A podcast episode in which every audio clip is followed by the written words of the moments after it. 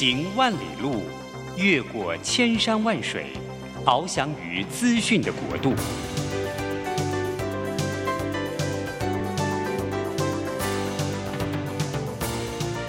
以全方位的视野，飞向更高更远的目标。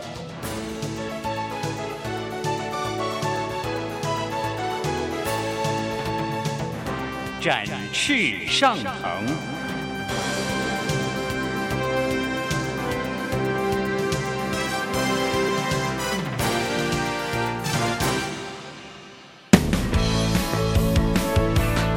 这充满挑战的商业环境中，唯有洞察人性需求，才能掌握市场趋势和议题。品牌行销，消费生活，让王福凯和您一起侃侃而谈。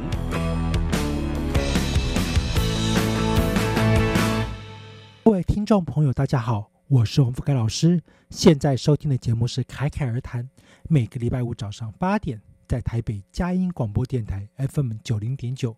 跟桃园 GO GO Radio FM 一零四点三同步播出。欢迎大家一起与我们在空中交流。那很高兴呢，我们在这一届节目当中跟大家分享的是爱情的主题。那今天呢，要跟大家来聊的呢有两个。好，那一个呢是幸福，那另外一个呢是秀恩爱。好，大家一听就觉得哇，怎么那么甜？有没有？好，那上个礼拜呢跟大家稍微分享了一下，在这个所谓的爱情关系跟交往约会这样的一个议题。那今天我们要来聊聊，当如果今天两个人呢，诶，在爱情的过程里面呢，如何的去保持这样一个甜蜜？那当然，对于很多的品牌业者来说，他其实上也会很希望，就是我是不是能够帮助消费者。维持这样的一个幸福，甚至是在当消费者想要去告诉人家说：“你看我过的生活多好啊，我的爱情多么值得被肯定”的时候呢，他是能够有所注意的。好，所以一样的呢，在我们的听众朋友或许也可以稍微的诶感受一下，你自己是喜欢秀恩爱的人呢，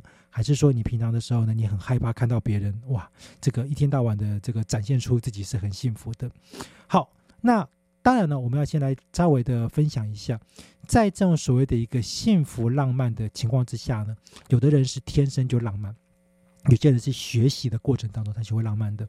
例如说两个人在相处的时候呢，诶，有的人他会觉得说，我真的不太会说话嘛，那我就准备礼物。所以准备礼物这件事情，它就变成了他能够让对方感受到幸福浪漫的部分。那但是这个很重要的前提是，如果今天你准备的礼物哦是对方哎可能感觉说哇这就是你懂我的，那这个幸福浪漫呢其实就是很成功。那另外一个呢就是很会说情话。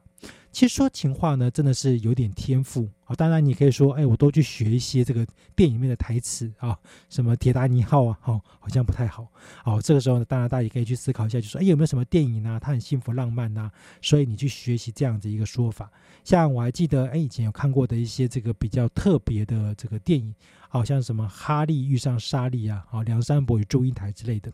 其实这些都是不是那么浪漫，但是呢，因为爱情的故事的一个渲染。让大家觉得说哇，这其实他们讲的话呢，里面有这么几句，就是很经典的台词，能够让人家产生记忆点。那有些其实事实上是不要过度浪漫，因为对方也会有压力嘛。那当然，其实我们在交往之后呢。在碰到了这种所谓的相处过程里面，我们自己可能会觉得说，哎，我们只是在热恋，我们并没有想要刻意的去让别的人说，哎，奇怪了，你们两个怎么过得那么幸福甜蜜啊？啊，那种撒狗粮的感觉。但有的时候呢，其实是一个不小心，例如说，像现在社区媒体的时代，拍照打卡分享，就常常会是一个不经意的做法。当然，如果你是很刻意的去操作这件事情，确实也有，例如说，像我们看到有时候这个，哎，年轻人。他很喜欢摆拍，好有没有？两个人约会的时候呢，一定要这个很浪漫的一个照片出现，甚至是呢，也有些人会说，哎，那我就是要让大家知道啊，你看我过的是很幸福的。那为什么大家会觉得说，哎，看到这种所谓的幸福的感觉，有时候会觉得很开心，但有时候又会觉得不太好呢？当然，有些人会说那是因为吃醋嘛。可是我觉得这另外一个观点是来自于，就是每个人对爱情的基础是不同的。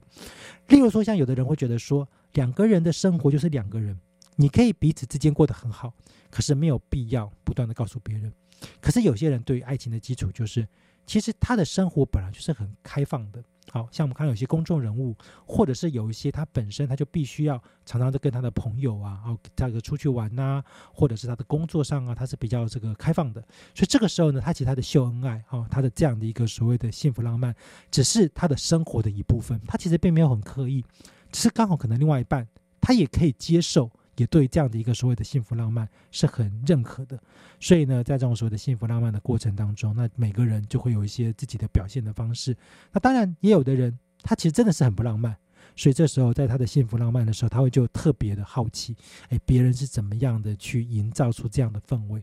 那如果说两个人其中有一个很追求浪漫，另外一个不追求。确实也有可能会碰到的一个比较大的困境，就是双方彼此之间也会因为这样的一个所谓的到底要不要去营造出，或者是让别人能够看得到这个我们的爱情，好是值得被肯定的，而发生冲突。那有的时候呢，其实事实上在特定的阶段当中，他的浪漫、他的幸福是真的值得大家祝福的。像什么告白成功嘛，好，哎，两个人其实暧昧不明很久了，终于告白成功了。或者是求婚顺利，好，那求婚顺利当然这个是很值得肯定的啊。很多人求婚的时候，如果是被拒绝的时候呢，其实很尴尬的。那还有可能就是两个人在结婚的时候，像是这个婚礼，好，那当然呢，婚礼两个人一定会很幸福浪漫嘛。所以在这个时候呢，也会常常会有一些这个秀恩爱啊，好，幸福浪漫的时刻，那大家也都能够容易理解。好。那当然，让我们能够感到幸福的原因呢？其实不论是刚刚提到的这两人相处上面呢，哦，就是各自的一个生活，还是说，哎，彼此之间呢是互相的支持肯定的。其实对于有些人来讲，就是他的幸福浪漫，真的就是透过一个外显的行为。像有时候我们就会看到说，有些人他就是透过了这个拍照分享。那个男生或女生就会觉得说啊，好幸福，有没有？他自己本身，他可能如果说没有去分享这样的一个所谓的话题，去分享说他的这个美好的感觉，他就会觉得不够幸福了。也确实会有这样子的人，所以呢，我们可能就要去尊重哈，这个彼此之间呢，大家每个人去看待这个所谓的一个爱情浪漫哦，秀恩爱这件事。但当然也不要让你身边的人觉得好像太不舒服嘛。哈，要是你没事的时候，你一直拍照，每天拍，每天拍。好，那这个我们身边有 有些还没有交往对象的人呢，或者是其实过得没有这么幸福的人呢，心里面就会觉得不太开心。好，当然了，不见得一定要为了别人，然后呢就是委屈自己，但是也不要太委屈别人。哈，这个其实也是一个很重要的课题。好，那幸福感呢，其实事实上是来自于需求的满足，不论今天其中一方能够。被满足，这个幸福感都会提高。但是如果说其中一方一直无法被满足，那这个幸福感呢，其实是很难能够一直维持的。所以说，要能够让爱情幸福，就是彼此在互动的时候呢，一定要都会有一些我们讲到的妥协。像有的时候呢，我们刚刚前面提到了，对于两个人在秀恩爱的过程，有的人觉得拍照啊分享很重要，有的人觉得不要啦，这就是我们两个的生活嘛。好，那这个时候呢，就有一方可能就要稍微的去妥协，例如说，哎，我可以接受有些照片，可是要修图，或者是有些时候呢，我们不要都分享。那更进阶一点，像有些情侣，哦，甚至是夫妻，他们其实呢，他的生活，他们的一个人生的发展的阶段，其实还是在持续往前的。所以，就碰到的，如果是老公或老婆，他有一个很好的事业发展的机会，两个人其实幸福，过得很甜蜜。但当碰到这样的一个所谓的工作机会的时候，要不要去呢？你去了，很有可能就会打破现在的幸福；但你不去，有可能一定会有遗憾嘛。好，那这个遗憾呢，在未来会不会变成了反而导致这个婚姻破碎，或者是两个人交往决裂，无法继续走下去的一个原因？不知道。所以这时候呢，其实也都是在这个所谓的幸福的当下，有的时候呢，其实也会有一些挑战，或者是有一些这个课题必须要面对。那现实层面当中，就我们刚刚也提到了，在所谓的一个幸福感里面，你说真的都是靠一些言语啊，靠心理层面的交流，好像也不太可能。所以，我们还是要回到一个比较现实的考量，就是在所谓的生活里面要去维持幸福，其实多多少少还是要必须面对所谓的一个经济条件。这个在我们上个礼拜的节目当中有提到。好，这就是为什么很多的时候呢，我们去讲什么面包哈跟爱情之间，其实它本来就不可能去分别。两个人的幸福确实可以透过，例如说，哎，好浪漫的讲情话啊，哦，两个人呢一起去相处。但其实我们就要稍微想想就知道嘛，两个人是在外面风吹日晒的幸福，还是能够在一个哎两个人一起打拼买下来的房子里面幸福？是在父母亲准备好的一个条件的环境当中啊，去看待好的一个发展过程，还是说两个人在不被祝福的情况之下，必须要自己一切的啊从零开始？所以这个时候呢，其实这个现实不是只有经济，还包含了双方的家庭关系，还包含了很多的一些我们必须要考量的现实的生活的压力。那当然，像还有的时候呢，是像远距离的恋爱，或者是异国恋爱，它会有一些所谓的文化背景的差异，所以这种所谓的幸福，其实有可能是当下因为很不容易得到而获得的。但是怎么样的去维持它，怎么样的去能够让自己在这些不同的挑战当中能够持续的往前走，双方也有可能你必须要妥协其中一方，但也有可能你也可以透过其他的方式来得到助力。就像我们之前呢有稍微提到。周说的远距离的恋爱，以前常常会碰到，就是啊两个人无法 见面嘛，所以呢爱情可能就会碰到一些挫折。现在开始有了社群软体，好，大家可能可以透过视讯的方式，或者是可以透过了这个一些留言呐，好，或者是一些这个拍影片的方式啊，那能够让对方也看受到自己。但是呢也要小心啊，毕竟呢在幸福浪漫的过程当中。当然有时候会被冲昏头嘛。那我们听众朋友们有时候也会看到一些社会新闻，就是在你们两个很浪漫的时候，有没有 哦拍的影片啊，很肉麻的一些说话啊，啊都被记录下来了。但两个人如果要是不幸发生了问题，无法走到最后的时候，那这些东西会不会变成了一个可能会影响自己生活，甚至是影响一个安全感的一个状况？例如说被威胁啊，或者是说，哎，你讲的这些话，拍过这些影片呢，以后变成了一个可能被勒索的困境。所以这时候呢，我们都要小心，就是确实很浪漫、很幸福、很不错，但是绝对不要过度的把自己的所有的安全啊，或者是自己的一个所谓的自我的条件都给放下了。毕竟，不论是再好的感情，尤其像夫妻，也有可能不见得一定会走到最后。但是有很多的情侣。更不会一定都走到最后，那要避免自己可能在因为过度的幸福啊，这种所谓的幸福冲脑的情况之下，反而给自己造成了一些风险。好，那一样的呢，我们稍微休息一下，听个音乐，等一下再回来。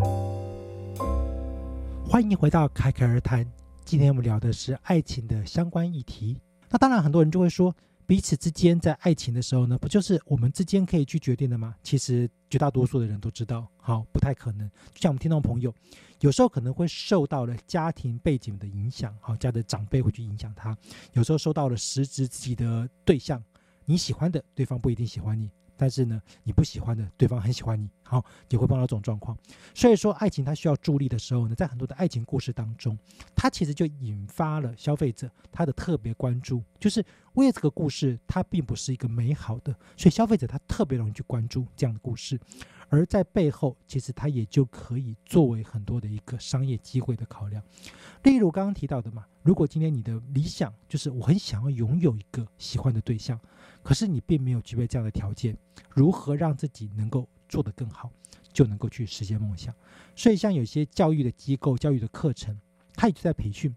让每个人能够更有魅力。那刚刚就说了，像约会，它是需要被学习的。其实很多的人呢。他在约会前，他是没有去学习过说怎么约会的，所以那个约会过来，哦，真的是一塌糊涂，好，真的是很可怕。那当然有时候我们也会看到有些电影当中呢，那种哎，好像那个什么笨拙啊啊，比较不善言辞的人呢，他在约会的时候呢就比较吃亏。可是呢，其实这就是很有趣的一个问题是，当如果今天你真的是一个能言善道的人，好，在约会当中就一定很受欢迎吗？有可能的另外一半会觉得，哎，你这个人好像似乎也太熟练了吧？你是不是有过很多的这个交往的对象？甚至是对方可能就本来个性也不喜欢这么的活泼。所以呢，对于在每个人的认知当中，交往它是一个过程，而在理解对方以及在这个过程当中有一个比较好的互动的时候呢，他也都可能会需要一些被帮助的地方。所以品牌它前面透过的故事。让消费者他可以去理解说，哦，原来品牌它是怎么样的去看待不同的阶段、不同的面向的爱情。可是，在不同的需求当中，消费者他也可以透过，例如说实质的使用或者是购买，来达成最后的步骤，就是什么？刚刚说到的嘛，让约会能够顺利。在交往过程当中，哎，他也可能会能够让消费者把自己的形象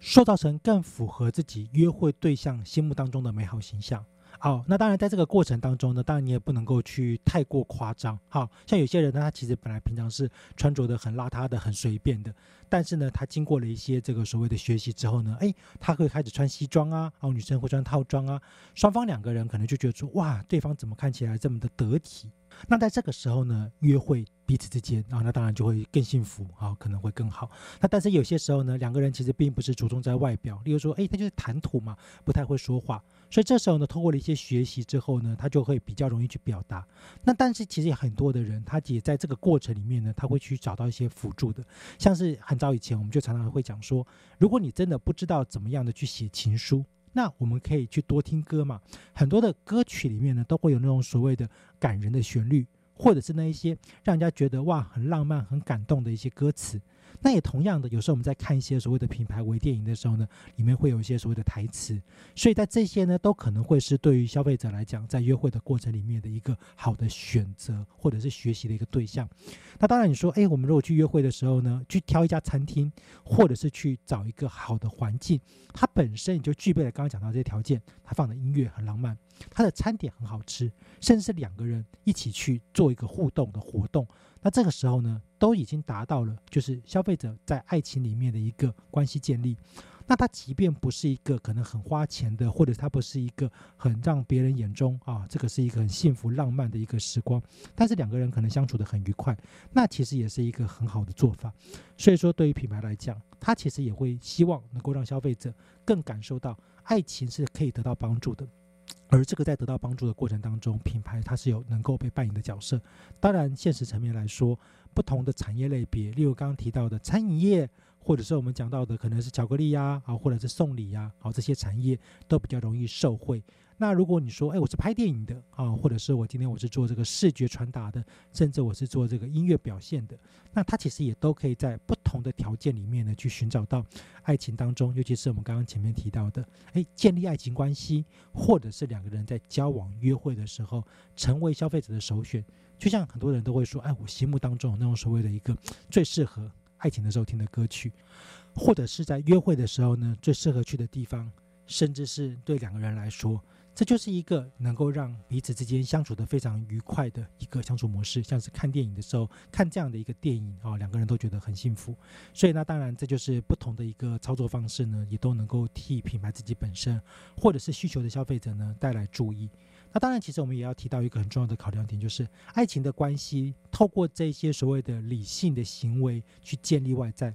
但是感性的行为其实是很主观的。就像有的人会觉得说，哎，我都带你去看电影啦，带你去吃大餐啦，好，或者是哎，我准备了很多的一些这个礼物送给你，可是你好像似乎就是不喜欢嘛。那个没有办法，因为约会其实在约会的过程当中，就是交往的过程当中，这个磨合点也会开始有一些新的想法。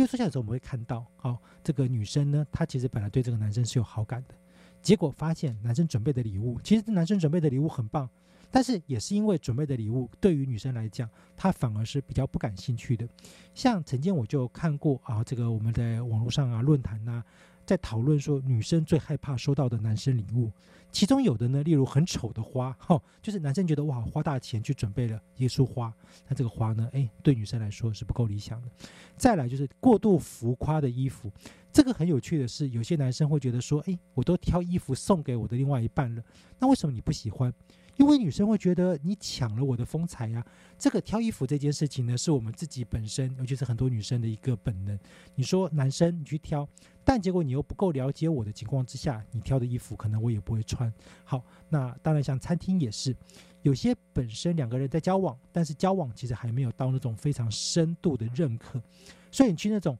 过度高级的餐厅，反而会让对方觉得，哎呀。这好像似乎我们两个的价值观有所落差，还有另外一个呢，也很特殊，就是不要过早的告诉人家，我们一定要走入最后一步。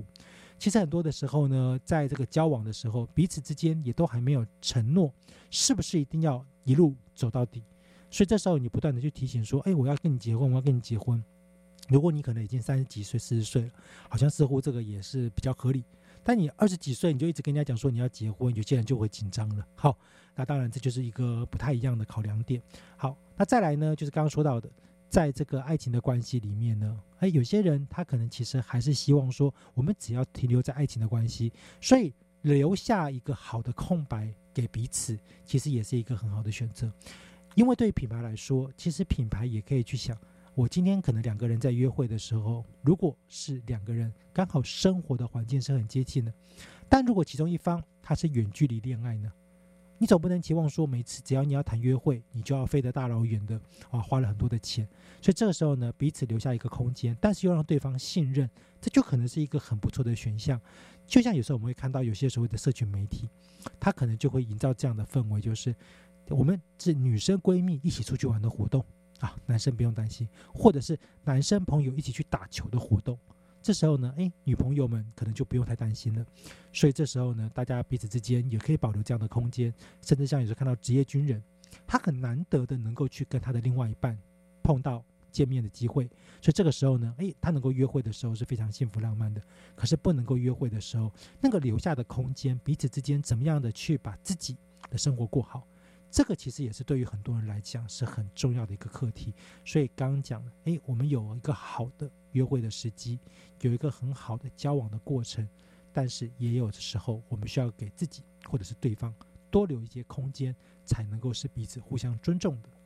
好，那最后呢，那当然我们要跟大家分享的是，在品牌的操作里面啊，爱情行销的原则，尤其是在刚刚讲的这个所谓的交往。哦，跟这个所谓的一个约会的时候，其实有一个很重要的考量点，就是品牌不要过度的把自己的身价捧得太高。其实像我们刚刚说到的，不论今天你是透过了一个所谓的商业的产品，让彼此之间能够去升温，例如说像礼物，或者是说一个好的餐厅，甚至像观光景点，去塑造成说你是一个能够比较浪漫的环境，你自己的角色确实是可以让消费者是产生认同的，但是不要过度。例如说，如果今天消费者他说，我就是买了你的这个礼物，结果送给对方，对方不喜欢。其实企业品牌并没有办法真的确保说，哎，我这个礼物送出去，真的就是这个百试不厌，一定是成功的，一定是好的。但是你把自己捧得太高。反而会导致了消费者的一个负面反应，尤其是在数位时代当中，很多的消费者他会把自己的一个困境，把自己在爱情当中的不顺，可能会想要去寻找转嫁的一个方式。所以这时候呢，其实品牌你可以扮演支持者，你可以去扮演鼓励者，你可以扮演陪伴者，但是不要把自己常常当做是主角。当今天你是消费者的一个力量的时候，消费者会喜欢你；但是如果要是你是一个负面的力量的时候，消费者他反而可能会对你的形象，甚至对于其他的人，在讲到你这个品牌的时候呢，可能会有更多的一些不满。好，那个都必须要小心。那我们稍微休息一下，听个音乐，等一下再回来。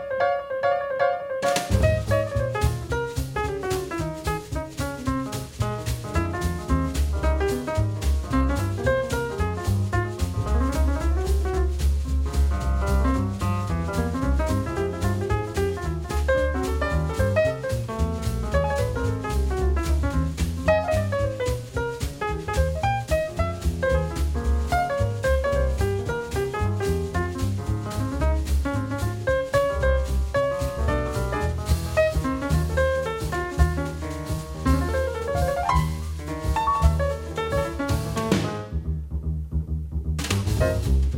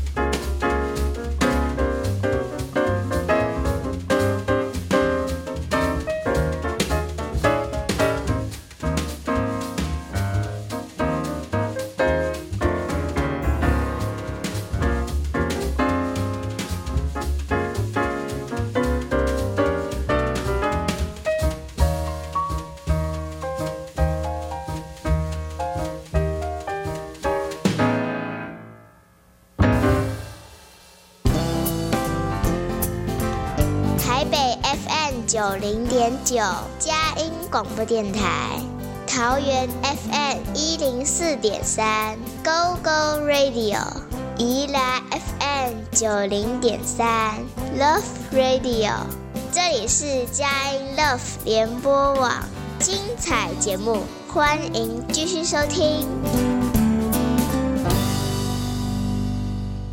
欢迎回到凯凯而谈。那今天我们要分享的主题呢是爱情议题。好，那当然，其实我们之前有稍微聊到了，哦，很多的人会觉得说，哎，在爱情当中呢，想要告诉人家说他过得很幸福啊，很甜蜜啊。但其实我们也可以稍微的思考一下，为什么这么多的人在秀恩爱之后呢，反而导致了更多的亲朋好友啊，不但是没有祝福，反而会有一些反感。或许我们其实人生真的没有。都过得一帆风顺，所以这个时候呢，当然如果你看到别人实在是每天哇，真的都很浪漫呐，哇，一直不断的去吃吃喝喝啊，买礼物啊，哦，或者是还有一些这个放闪的画面，其实对很多人如果还是单身的啊，或者是说哎自己生活其实不是这么顺遂的，会有一些反感。所以其实，在秀恩爱这件事情呢，一边是很希望能够跟大家分享一种喜悦，可是又要稍微的去判断一下，说这会不会其实事实上是不见得都这么正面的。像之前我们有看过有些例子。是，当两个人的感情其实虽然很稳定了，可是有第三者可能会想要介入的时候呢，诶，你不断的秀恩爱，就会引起更多的人叫做嫉妒。那在嫉妒的过程当中呢，其实反而会，例如说像同事，或者是诶自己身边的一些这个可能也对于同样的对象是在追求的人。他就会觉得哇，这个人真的是一个很不错的对象，所以他想要去努力的争取看看。所以，当如果今天你过度的去秀恩爱的时候，反而有可能会让这种所谓的一个竞争的条件啊变得更明显。甚至呢，如果今天即便是结了婚啊，当然我们要讲了，就是说进入了爱情这件事情呢，很难会说绝对的对错。可是，如果今天已经有交往对象了，他却还是受不住这样的一个诱惑的时候呢？可能两方面都会有一些自己的问题。但有没有可能是因为秀恩爱的过程，让这种第三者啊觉得哇，你实在是这个很棒的对象，对不对？你的生活过得这么美好，哎，我想要去争取看看。毕竟呢，不论今天是这个男生或女生，都希望自己也能够有一个这么理想的对象。好，所以这可能要谨慎啊，也要小心。那再来是还有一些情况之下呢，是。对于在一些比较特定的公众人物啊，他可能也会希望透过秀恩爱的方式，来更进一步的让人家觉得说，哎，我的生活是很美好的。但有时候这个也会碰到所谓的一个人设翻车啊。像前几年呢，其实我们就有看到有一些这种网红啊，啊，或者是一些这个知名人士，他就是不断的让人家觉得说，哇，这一对情侣啊，或者是夫妻，真的是让人家觉得很羡慕。哎，结果呢？突然之间啊，这个大家突然发现，其中一方就退了另外一方的追中，甚至是可能就直接官宣啊，两个人结束了。那像这种情况呢，为什么会发生？一来是因为可能本来他的这个所谓的浪漫美好的这一面呢，就只是一个表象的设定。那当然会有人说，哎，那这是偶像明星才会发生这种事情吗？我们一般人其实不会，其实常常会看到很多我们自己身边的朋友，可能刚开始的交往对象其实还不错，可是呢，慢慢的在过程里面发现了一些对方的缺点。但有的缺点其实真的已经是很糟糕到无法相处了。可是你不愿意让你自己的朋友、你自己的家人觉得你过得不好，所以就会透过那种更努力的去秀恩爱的方式，让人家觉得说啊，你是很棒的人。其实，在这样子一个所谓的挑战的情况之下，对于我们看到的这种所谓的社群现象呢，其实都要稍微的去重新思考一下。毕竟呢，即便看起来好像很美好的这些目光的焦点，它有的时候其实也甚至只是为了能够让其他的人哦。更多的肯定和赞美，那至于你自己是过得这么幸福吗？还是不是？哦，这个就很难说了。哦，所以像我们的听众朋友呢，有时候也会去思考说：，哎，我看到别人呢一直在秀恩爱啊，哦，那到底自己呢是不是生活也过得一样好，还是其实更好，还是只是会？引发出一些这个不必要的纠纷好，那同样的呢，诶，这时候要讲到品牌了，在企业品牌的经营上呢，其实秀恩爱它是一个很好的商机应用。先讲第一个嘛，好，就是很多我们的听众朋友，尤其是这个很重视啊拍照的一个技术的，叫做所谓的滤镜。好啊，什么是滤镜呢？例如说，诶，用那个 A P P 把这个图啊，好这个照片呢，在拍照的时候呢，诶，就把它变得很漂亮。当然也可以用一些修图软体啊，但是有时候呢，这个后面的流程是比较麻烦的，所以像有一些这个所谓的 A P P 自带滤镜，它就让消费者觉得说，哇，两个人拍起来就是一种浪漫感，一种美好幸福的感觉。那当然，两个人如果是俊男美女拍起来，当然就更好啊。但如果两个人其实并没有这么的上相，哇，那如果要是有这个滤镜，看起来两个人好像吃的食物都变得好吃了。好。那再来呢，也有很多的一些这个所谓的观光景点啊，或者是餐厅，也会很愿意让消费者的一个秀恩爱变成他的行销工具。像我们就有看过呢，有一些品牌他会鼓励消费者在情人节的时候上传，例如说两个人接吻啊，哦，参加活动，哎，我就送你一个礼物，或者是说两个人的套餐。这种套餐呢，可能跟别的套餐不一样，它是特别的精致的，有这个节庆氛围的。所以其实事实上呢，对品牌来说，它就很有可能会希望说，哎，我有一个设定的机会。在消费者想要秀恩爱的时候呢，也能够去增加他人的目光。那其实有时候呢，这种是比较属于在社群而已的。在实体生活里面呢，还有一些很有趣的这种所谓的品牌会去操作。像之前我们就有看过这种所谓的城市行销嘛，他希望把自己的城市经营的很浪漫，他就会鼓励消费者说：“哎，去买一个情侣两个或者是夫妻两个人专属的，像什么钥匙扣啊、锁链啊，然后呢两个人就一起拍张照。”我们把这个钥匙圈呢，就直接锁在当地了。像之前我们去意大利的时候呢，哎，就有看到有那个什么桥上啊，哦，锁了很多的这个锁啊，或者是说，哎，有很多的一些情侣，他可能就会把一些自己那种记忆点很美好的东西给留在当地。那有的时候呢，这个秀恩爱，好，如果要是两个人一路一直往下走的长久，那当然没有问题。那我比较尴尬的就是说，哎，你留下了一个记忆，结果你的另外一半已经换了。好。那这个时候呢，就会有些尴尬的情况发生了。所以说，其实事实上，即便是品牌啊，让消费者在这个秀恩爱的过程当中，也是要必须的稍微的评估一下，这个会不会造成一些比较后续消费者的一些困扰。好，那再来呢？其实我们还会看到啊，有一些比较特殊的，例如，哎，他在产品销售的时候呢，诉求所谓的一个情侣啊，或者是夫妻专属，像情侣对戒啊，情侣专属的 T 恤啊，或者是我们看到的这个比较情侣眼镜，那大家就会想说，哇，这么浪漫，对不对？现在情侣好像什么东西都可以把它配成一套。那所以呢，其实，在秀恩爱的时候呢，他就比较偏向实体的生活。例如，哎，两个人怎么穿的一样？有没有不是撞衫？一定是因为浪漫嘛？好，或者这两个人，哎，怎么戴这个风格很相近的眼镜？好，厂商就可能推出的就是情侣两个人这个搭配套的。那也有的时候呢，是这种比较特别属于节庆仪式的。好，哎，两个人共同去买一双鞋子啊。好，希望大家能够走更久。好，虽然说呢，还是会有些人觉得这样子太商业化。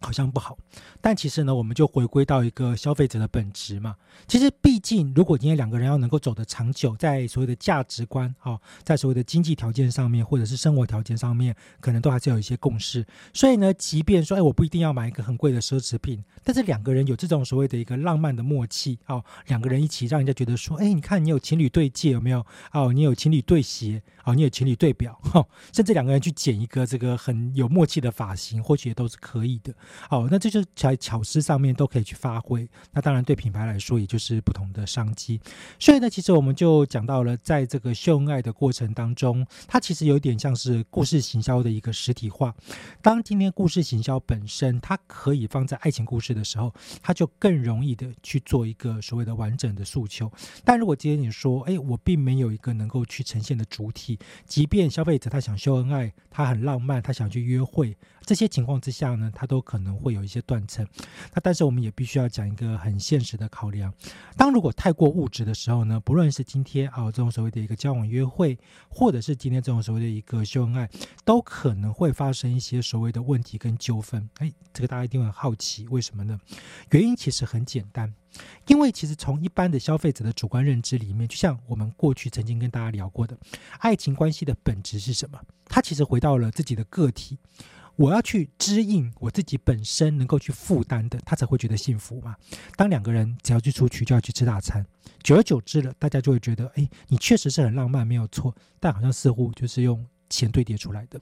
那再来，有些时候呢，是这种所谓的一个外貌的问题。好，那毕竟呢，在追求的时候啊，大家可能都比较这个，哎。特别的觉对方好，就是心中的美人呐，心中的帅哥。可是，在这个过程里面呢，你久而久之了，你就必须要想说，我是不是要花更多的时间、更多的精力去打扮？那像你每次去这种约会啊，好，或者是秀恩爱的时候，其实呢，就会变成了一种压力，因为大家就会觉得说，哎，好像似乎你这个人就是只要没有把自己打扮到一个程度，或者是没有把自己呢给设定好，另外一半可能就会哎对你不是那么在乎。但如果你真的发现对方呢，就是因为你没有打扮。就对你开始有些嫌弃哦，那其实呢，你说这个真的是一种很幸福吗？哦，真的是这个秀恩爱的背后，真的是两个人是美好的生活吗？不一定。所以呢，这个在压力之下呢，其实大家也都会有一些自己的评估。所以呢，我们相信这个爱情啊，它是一个很大的课题。那不论今天是对于我们的听众朋友们，你各自在经营自己的一个感情生活，还是说对于企业的这些行销人员。他会希望透过了一些好的行销操作方式来带来商机，毕竟在过度操作的情况之下呢，会导致物极必反。可是消费者有需求，市场它需要活络，那用一个好的切入点能够满足。无论是消费者或者是企业经营的考量，那我相信呢，这会是一个更好的结果。好，那当然也很希望说，哎，各位听众朋友们，如果说是在这样的一个相关的议题里面，你有什么想法哦，也很欢迎上我们的 FB 侃侃而谈，好，我们一起来做交流。好，那我们稍微休息一下，听音乐，等一下再回来。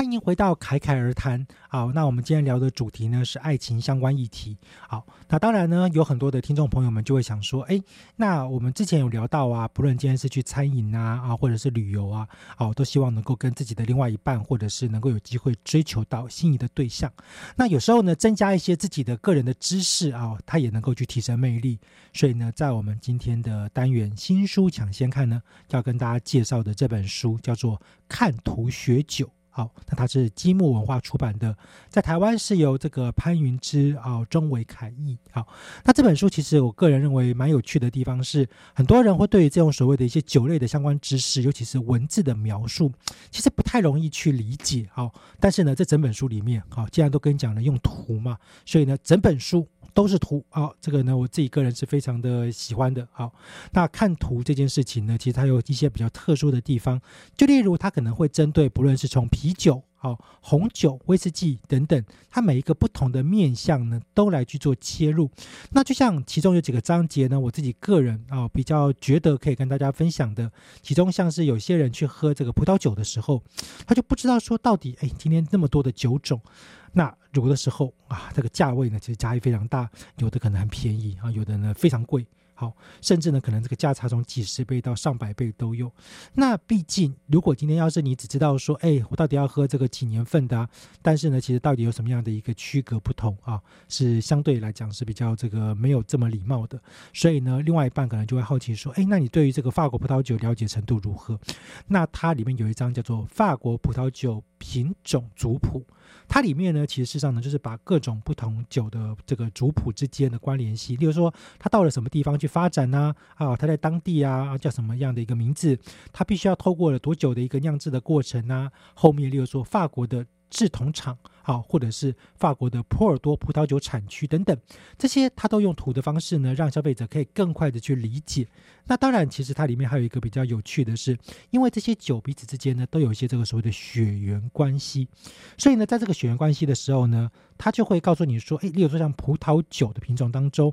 这个波尔多红酒里面可能就有包含了啊，这个梅洛啊，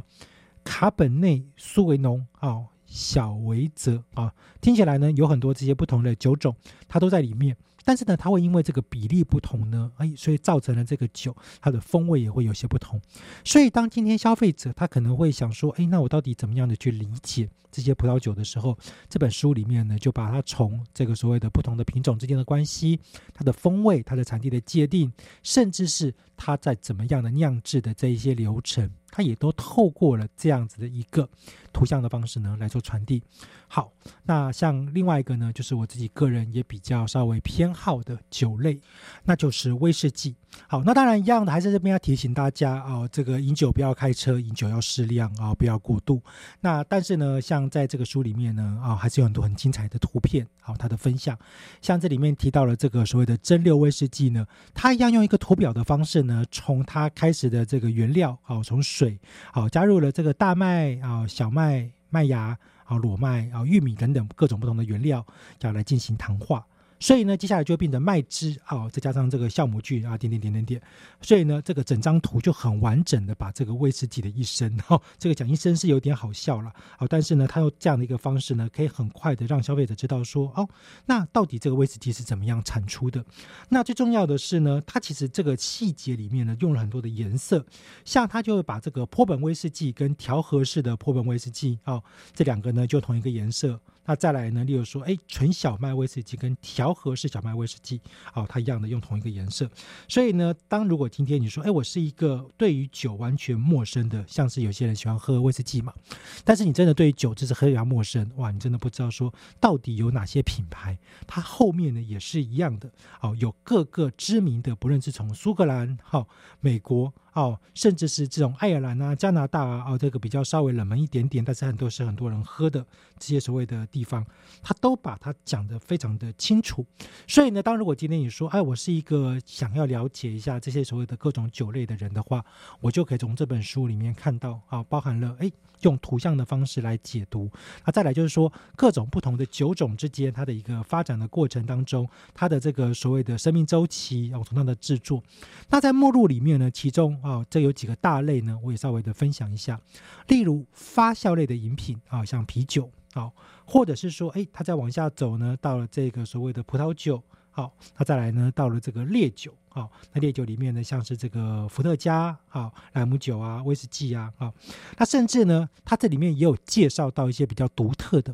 例如酵母菌如何制造酒精。哦，各种的酒精饮品，好，那像这些是比较特殊的，它把它放在最前面。那甚至还有所谓的一个世界各国的酒精销量。那这个台湾说实在的，是一个非常有趣的地方。台湾人呢喝酒，其实它这个量体呢是稍微比较大一点点的。所以这几年呢，哎，就看到了很多的国家的行销，它的资源呢都是比较集中在台湾来操作的。也是因为台湾人其实在喝酒这件事情上面啊，它其实是一个有蛮高度的一个偏好。所以呢，这一本啊，就是我们。的积木文化出版的《看图学酒》，那这个呢是很可以给对于酒是完全陌生的哦，没有太多的经验，不太了解到底它是一个什么样子的一个故事的，但是又希望两个人或者只是朋友聚餐的时候呢，你可以稍微的分享一些你自己大概懂的知识，那它是一个还不错的书啊，大家可以去参考看看。好，那样子呢就回到了我们自己在这个爱情行销的议题当中。好，那大家也可以发现说，在今年呢，我们介绍的新书的风格开始会有一些不太一样，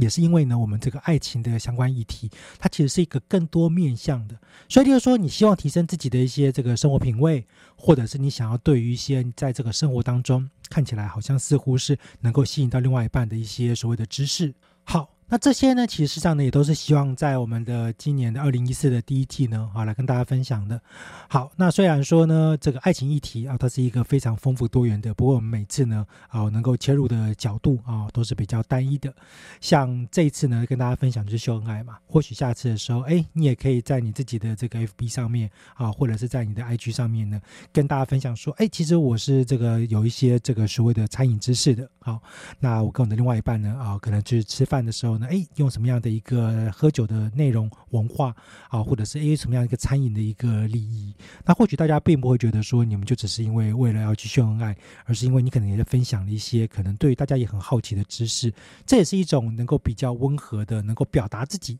想去传达你的美好幸福生活的一面，但是又不会让大家觉得太过反感的做法。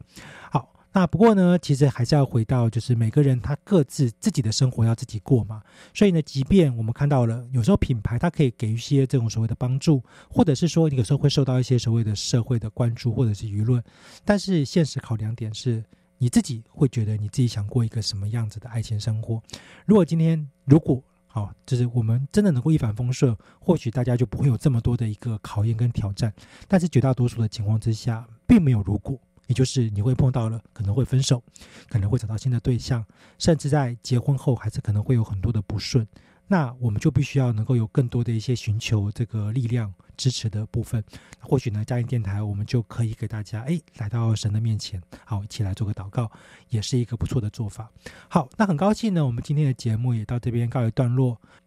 我是王富凯，我们下周再会。